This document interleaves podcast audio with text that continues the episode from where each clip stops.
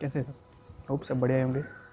सो so, आज मैं पहली बार ये आउटडोर वीडियो बना रहा हूँ क्योंकि आगे सीट बहुत ज़्यादा बढ़ गई है तो सो so, बहुत ज़्यादा लोग ये सोच के परेशान हो रहे हैं कि इंग्लिश कैसे इंग्लिश इंग्लिश कैसे सीखें इंग्लिश कैसे सीखें सो so, मैंने अपनी इंग्लिश कैसे सीखी वो आपको पता था देखिए आप लोगों को मूवीज़ देखने का बहुत ही शौक होगा हॉलीवुड मूवीज़ भी देखने का शौक होगा। सो so, एक काम कीजिए कोई भी एक आपकी देखी हुई मूवी पकड़िए जैसे कि लेट सपोज़ आयन मैन हम पकड़ते हैं, ठीक है?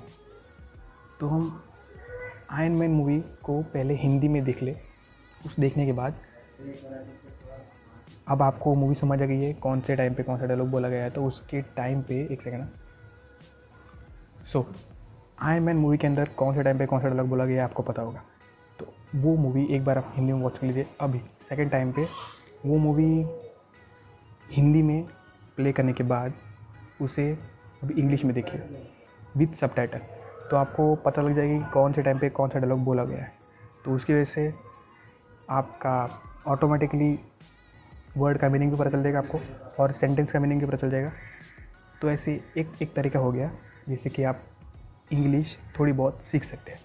तो आप, ये आप दो तीन बार लगातार कर लेंगे with so three two five movies तो ऐसे आप, और ये होने के बाद आप आदत लगा दीजिए कि अगली बार वो मूवी विदाउट सब टाइटल देखिए।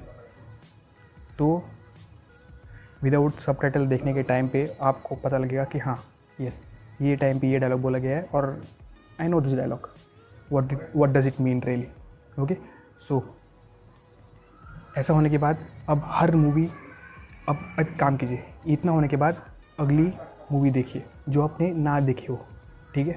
और वो हिंदी में, जो आपने हिंदी में ना देखी हो, आपको पूरा मीनिंग पता नहीं हो तो उसको इंग्लिश में देखिए, पूरी विदाउट सब नहीं, पहले सब देखिए, उसके बाद सब विदाउट सब देखिए, ठीक है?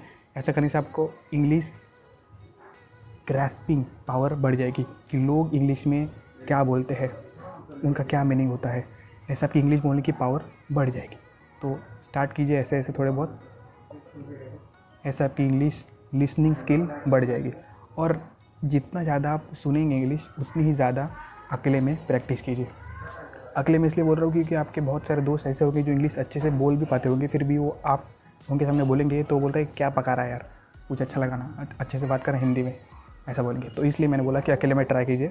तो इससे आप इंग्लिश की प्रैक्टिस भी अच्छे से हो पाएगी, आपकी इंग्लिश भी अच्छे से सुधर जाएगी। तो thank you very much for listening this so इस तरह से आप अपनी इंग्लिश सुधार सकते हैं। इस तरह से मैंने अपनी इंग्लिश सुधारी है, इसलिए मैं आपको बता रहा हूँ। So thank you very much for watching this video